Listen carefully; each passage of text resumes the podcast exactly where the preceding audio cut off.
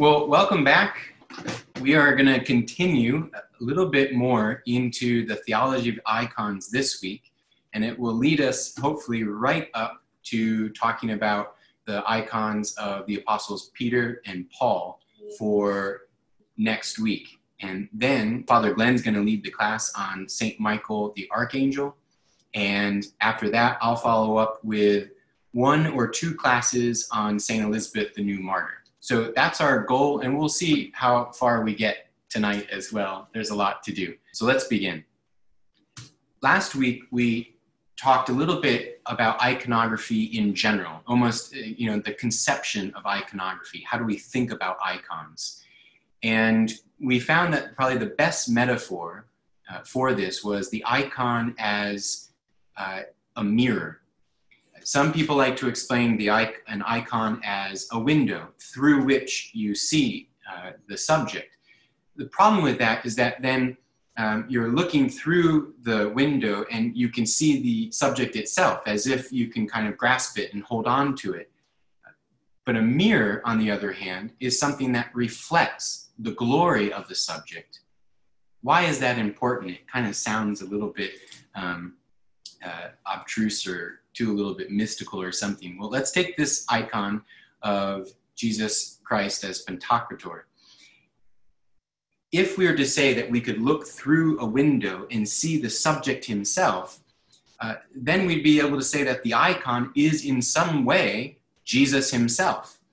And if that's the case, if we say that the icon is the subject uh, or uh, a window that helps us see the subject, that can maybe not always, but it can lead to idolatry, where we actually think that the icon, the physical board that it's painted on, is the subject or is Jesus. Um, that sounds a little bit ridiculous to say, but this has been a, a fight that has come up throughout church history many times. Rather, we want to think of the icon as an image, a reflection of the subject. And they are the most powerful images that we have today. It's not just any image. Remember last week we started talking about how our society, our lives are just filled with images, 1,500 images a day uh, in the least. And not all of those are bad. Uh, they could be, um, you know, just distractions or advertisements or maybe true art or just graphics that you see um, on your phone or in videos or just watching a movie. But even though we're inundated, we need to be careful that those images are not just meaningless images. They all have some meaning in them. And many of them are trying to point your desires, point your will to an end. Some, like idolatry or like idols themselves, point to themselves and say that this picture is the image of perfection. This is true happiness. In contrast to that, icons help to settle our eyes, help to settle our minds by pointing us to true reality. And this is because icons point us to that reality which is the transfigured or resurrected reality. It's the image of humanity um, transfigured, of divinity in all of its power, but now incarnate. The icons reflect the glory of the transfigured, or yeah, the transfigured nature after the resurrection. Let me use a, a quote to help explain this here. This is by uh, Leonid Ouspensky, who is a I think he's died by now, but very modern um, iconographer and also a great theologian of icons. And this is what he writes. The icon is regarded as one of the ways by means of which it is possible and necessary to strive to achieve the task set before mankind, to achieve likeness to the prototype, to embody in life what was manifested and transmitted by God man. With this significance, icons are placed everywhere as the revelation of the future sanctification of the world, of its coming transfiguration, as a pattern of its realization, and finally, as the promulgation of grace and the presence in the world of holy objects which sanctify. So the image of the icon is leading us to the highest reality, the truest reality, the beauty, the most beautiful reality that there is. That is God. And when he put, he uses in his quote, he says, icons are placed everywhere as a revelation. Uh, that's hinting back at the one of the quotes from the Seventh Ecumenical Council, which stated and kind of commanded uh, Christians to put icons everywhere, so that in all parts of your life, whether you're walking out of your house or you're coming into church or you're going into your study, there is an icon there to help you point your life towards that reality.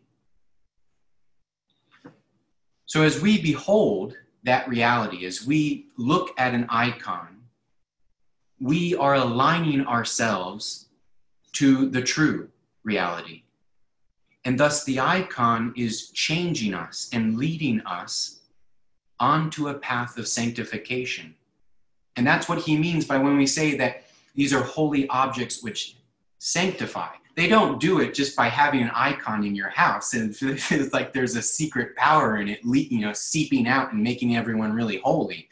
That would be a little bit too easy. No, they're doing that by being attentive to the image.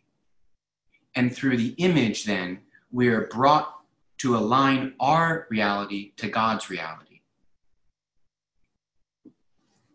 So, this beholding, this looking at, is what we may call or what we may know of as contemplation. But we need to be very careful here because this is not restful contemplation. This is not just sitting and looking and then walking away. We can't do that sort of contemplation. Let me give you an example from the Gospel of Luke. Jesus is coming into a town, and there's this little rich man named Zacchaeus. And Zacchaeus wants to see God. He wants to see Jesus. Sorry, he doesn't quite recognize him as God yet, but he wants to see Jesus. Now, Zacchaeus is a wealthy, prominent man in his community. He could easily have asked people to move out of the way, people would have listened to him, and then he would have been able to meet Jesus. But Zacchaeus did not want to meet Jesus. He wanted to see Jesus on his own terms. And as a result, he ends up in a ridiculous position. He's too short to see through the crowd. And so Zacchaeus has to climb up into a tree in order to see Jesus from afar. However, his plan doesn't work. He can't just see Jesus and then have that time and then climb back down and go on his way. Jesus comes right to the tree. He names him which is incredible to think about. He names him Zacchaeus, come on down and let me abide with you tonight. So he demands then to come into the house of Zacchaeus. Jesus, or the, the meeting of uh, uh, the meeting of Jesus is a confrontation. It is not a passive looking onto Jesus that we get to do as subjects, and then he's just an object. Zacchaeus heeds the call. He comes down, and then he welcomes him into his house. In a like manner, we must then not we must desire not just to see Jesus, not just to see his beauty, and then not have him come inside our lives, that is not restful contemplation. What we must do, sorry, there's the icon of Zacchaeus. it's just ridiculous, right? And the, re- the craziness of that icon is, I think, helping us understand that we as humans go to great lengths not to be known, especially not to be known by our Creator. And so here is a great icon to help us understand how to look at icons. This is our role. We should not hide from the contemplation in front of us. Rather, we should let the icon change us. Let the reality that the icons are giving us, that are presenting in front of us, change our reality. And that's what I mean by this is not restful contemplation. One more quote by Ouspensky uh, before we move on. He says, The icon is regarded as one of the ways, sorry, as one of the ways by means of which it is possible and necessary to strive to achieve the task set before mankind, to achieve likeness to the prototype and to embody in life what was manifested and transmitted by God man. I think I included that on the other one. That was supposed to be split. Sorry about that. But here is the goal that as the icon set before us a type of the prototype, and what that means is, right, this is the, the reflection of the glory of Christ. The icon is the type, Christ is the prototype. As that is set before us, it is then supposed to help us become like the prototype ourselves. We are told that we are made in the image of God. And that word image in Greek, that's the same word that we're talking about. It's icon. We are supposed to become the icon of Christ. But we can only do that more and more as we understand who Christ is, aligning our reality to his reality. This also helps us understand then the words of Paul to the Corinthians that Father Glenn brought up last week. This is from Second Corinthians at the end of the uh, third chapter. Paul writes, But we all, with open face, beholding as in a glass the glory of the Lord, we are changed into the same image from glory to glory, even as by the Spirit of the Lord. And so here is this great teaching of Paul that we are moving as we behold the Lord, we are moving into his glory. But does it happen all at once? No, it doesn't. It happens over time. As we place these images in front of our lives and in our lives in different places at different times, or we're dedicating or setting aside time to do this, little bit by little bit, we are we are the image and we are becoming more and more the image of Christ himself. One of the greatest defenders of iconography was a man named John of Damascus. John of Damascus uh, wrote a lot of books, but one of his most famous ones is In Defense of Holy Icons, which he wrote right before the Seventh Ecumenical Council which was dealing with icons. And he has a phrase that's often quoted that seems so, uh, so extreme, but I think given what we've just said, it makes more sense. This is what he says I have seen the human image of God, and my soul is saved. He's talking about icons here. I have seen the human image of God on an icon, and my soul is saved. This is taking what we're learning from Paul here that as we behold the Lord, we change from glory to glory of into his glory. And it's the icon that helps us to understand the power of the incarnation, that glory of the incarnation, which then leads us back to God the Father himself. Last week, we talked about this almost, you know, kind of specifically using the transfiguration icon. We learned how all of creation is being transfigured. And this is the an image of how that is done. And that moving from glory to glory can be terrifying.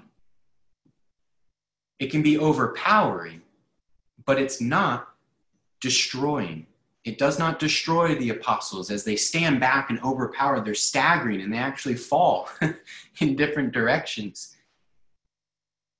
But here is a man, Jesus, who is also the second person of the Trinity. And it does not destroy his human nature, it does not diminish his divine nature, but yet they're held together, unified in one person, Jesus Christ. And I want you then to step back a little bit to think about how we are talking about this. We're using icons right now to teach us even about icons, right? Uh, we're using this icon of the transfiguration to show what Paul means about moving from glory to glory. How does the glory of the Lord, um, how is that shared amongst Christians? How do Christians take part or participate in that glory? With the icons that actually help us understand that. I'm bringing that up because icons are dogmatic. That means that icons themselves are ways of teaching, and not just ways, they are teaching themselves. Let me explain this a different way there's this great phrase uh, in Latin, lex orandi, lex credendi, um, which is one of, I think, one of the strong suits of Anglicanism.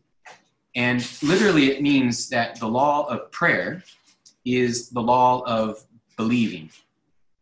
I like to translate that as how we pray is what we believe. And by prayer here, prayer means not just uh, don't think of this in your like your own individual prayers like your private prayers. Think of this as the prayer of the church. How the church prays our liturgies is what we believe. The way in which we do theology then is not just by laying out logical statements one after the other and seeing how far we go until we hit the cliffs of heresy. Uh, sometimes yeah, i guess people do that but that's not real theology. That's a little bit exaggerated. The point is that we don't just think our beliefs or our theology, we live them out. Our prayer, our liturgy is our theology. Our music is a form of our theology, even our architecture. Uh, for example, think of this if you purposely choose um, to worship God in a warehouse, which you can, and that's possible. That shows something, though, about what you believe about God. At the least, it, or maybe at the most, it shows that you think perhaps industrial architectural design helps your soul ascend to heaven. Or, and the minimum, that uh, phys- the physical world around you doesn't really matter. And the physical world doesn't really affect your soul. And so it doesn't matter whether you worship God in a warehouse purposely or worship in, in um, a cathedral or in a church. Do you see how you worship, even getting down to the points of where you worship, shows a theology. It reveals a theology. It is a theology.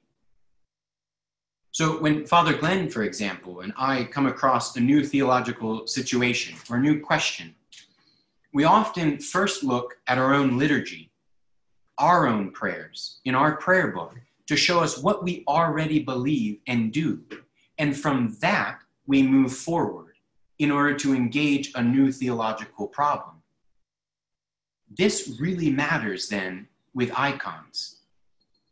Let me give you a historical example at the Third Ecumenical Council, which was at Ephesus in 431, uh, you had uh, you, you, had um, a, a, bishop charged with heresy whose name was Nestorius. Now, Nestorius was coming and um, he was claiming that Mary did not give birth to the second person of the Trinity, the eternal Word. She gave birth to a man named Jesus, and Jesus kind of grew up and then was maybe either fused with that, and there's different arguments about what Nestorius really believed, but he did not, he denied that Jesus Christ, especially at his birth, was fully God and fully man.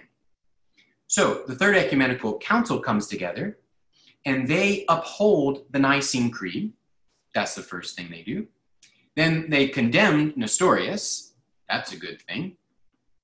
And this was then, in what I just said, the Christolo- Christological debate over whether Christ was fully God and man. You know, how or in what way should we distinguish between Christ's divine and human natures? The doctrinal shibboleth, that's a word that means like what was the determining um, what was the determining word that either determined you were a heretic or orthodox? The determining word here was Theotokos, which is our title for the Blessed Virgin Mary. Theotokos in Greek means um, the God bearer. And there's another phrase, Mater Theou, which is actually the icon in our church of Mary. That's what her title is, Mater Theou, which means Mother of God. It's the same, they mean the same thing or referring to the same matter here. After the Third Ecumenical Council, if you could not say that Mary was Theotokos, was God bearer, or if she was Mater Theou, then you were known to be uh, a heretic. This was the defining line, to say in a different way. This goes back, of course, to the Creed, right, in the Nicene Creed as well.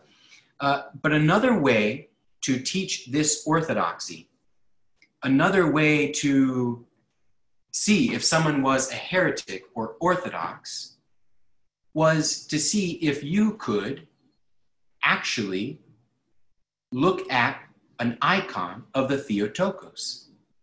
John of Damascus again summarizes this name, Theotokos, contains the whole mystery of the incarnation. That's how important this was.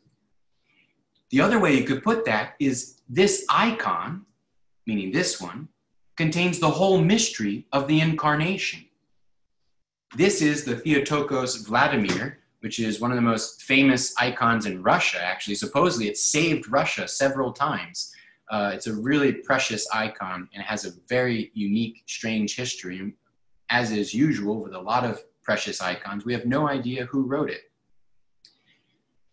But this icon then was also a defining dogmatic difference between orthodoxy and heresy. Could you have this icon in your church? Then, of course, you are orthodox. If you denied this, if you couldn't have in your church, you were excommunicated because of the heresy. If we take a look at Jonathan Edwards' version of the Theotokos, there's many different versions of Theotokos. Uh, Vladimir is just one, and there's many people who write Vladimir Theotokos. I forget which one this one is exactly. It's modeled very closely to the Vladimir one, though, um, which is a wonderful version of this because you can see Christ's hand as a child kind of tenderly going up to his mother's chin, as a real baby would do, right? And so you can see in this icon this incredible human side of Jesus and yet, if you look at his halo, and I'm not really sure that you can actually see this, this up close, but if you see in this halo, he'll have the Greek letters for Ho On, which is the Greek for the being, the one. It's the Greek for Yahweh, for the eternal God. And so here you have the baby, fully God, fully man. And in fact, the writer of this icon is then even going further and saying, not only is he fu- fully man, he acts like a little baby. He caresses his mother's chin, and yet he is fully God, the second person of the Trinity. So this became the defining, uh, the defining icon of orthodoxy.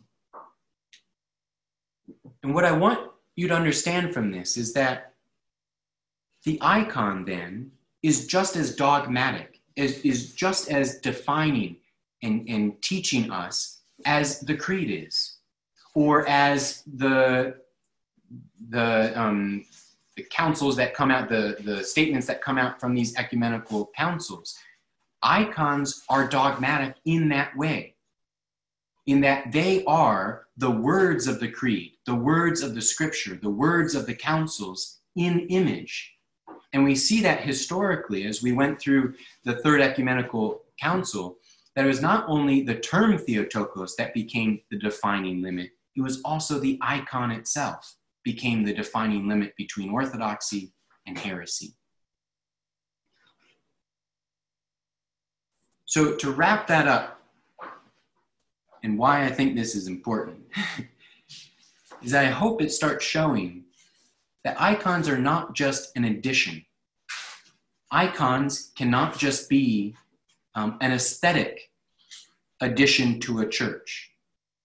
They are part, they are part of the core of the church. They are part of the very dogma and teaching of the traditions of the church. However, then there can be some good questions that be to be brought up. If icons are that, then where have they been in our Anglican tradition? Where are they? Sarah James asked this question sent to me a few weeks ago after the first one, which was basically the same sort of thing. I understand that the icons are very important, but in the Orthodox tradition, in the Eastern Church, iconography is part of their liturgy. It is written into their prayers. Uh, as they walk into a church, they kiss icons that are there. It's much more part of the living liturgy of the church. And as I have said earlier, our theology is in our liturgy. And so there are some hard questions that we have to face then as Anglicans. Uh, here are some of them. Some people might claim that there's not a clear tradition of iconography in Anglicanism, so why start now or why do it, etc. Others might bring up the point that in the 39 articles, uh, article, especially Article 22, which is on purgatory, but then the writers just go crazy and start denouncing everything they want. It says the Romish, um, the Romish doctrine concerning purgatory, pardons, worshiping and adoration, as well of images as of relics, and also invocation of the saints is a fond thing, vainly invented and grounded upon no warrant of Scripture, but rather repugnant to the Word of God. Whoa. All right, so maybe we should burn these things. You know, uh, that's off. I mean, that sounds like we definitely can't have them. And then the final objection is that I would see is that our liturgy does not really actually seem to name the saints very often or to really include the veneration of images within the liturgy. And if I've so defended that the liturgy is the basis of this, then really I've defended an emptiness of iconography. So let me go through each of these kind of briefly, because I think there are some good answers to these as we face uh, some of these harder questions. Not a clear tradition. Well, we believe that our church, All Saints Anglican, and then the diocese that we're connected with, and the bishops who we are under, is connected to the great Catholic Church of all time. So we do not say that our church, of course, started at the Reformation, right? We claim that our church, the Anglican tradition, is part of the tradition of the church that goes back to Pentecost. We are the church of the first millennium as well. And Anglicanism has come from that. It is an outworking of that and a cultural expression of that. Anglicans also have always kept up a tradition of iconographic imagery. It is true that we have not uh, always kept up the Eastern way of iconography, but our architecture, our music for sure, our the way in which our, our calendar year is composed, all of these are iconographic, sacramental. So even though Anglicanism in the West has not had an explicit uh, tradition of having the type of icons like Russia does, we do have actually a rich tradition of iconography in a more general sense. And because we are part of the church universal, we are part of the first millennium church as well. We are joined to those brothers and sisters in the East.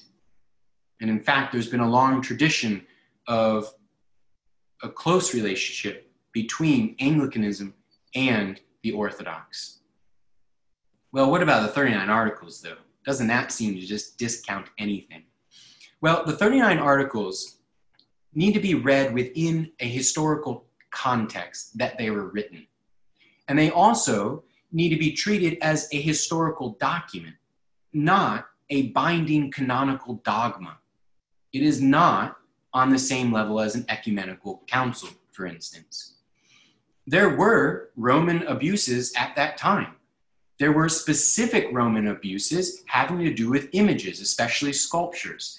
Uh, there was a famous sculpture of Mary in a church that uh, I think it was if you prayed in front of her for seven times, uh, you were healed of any illness that you had.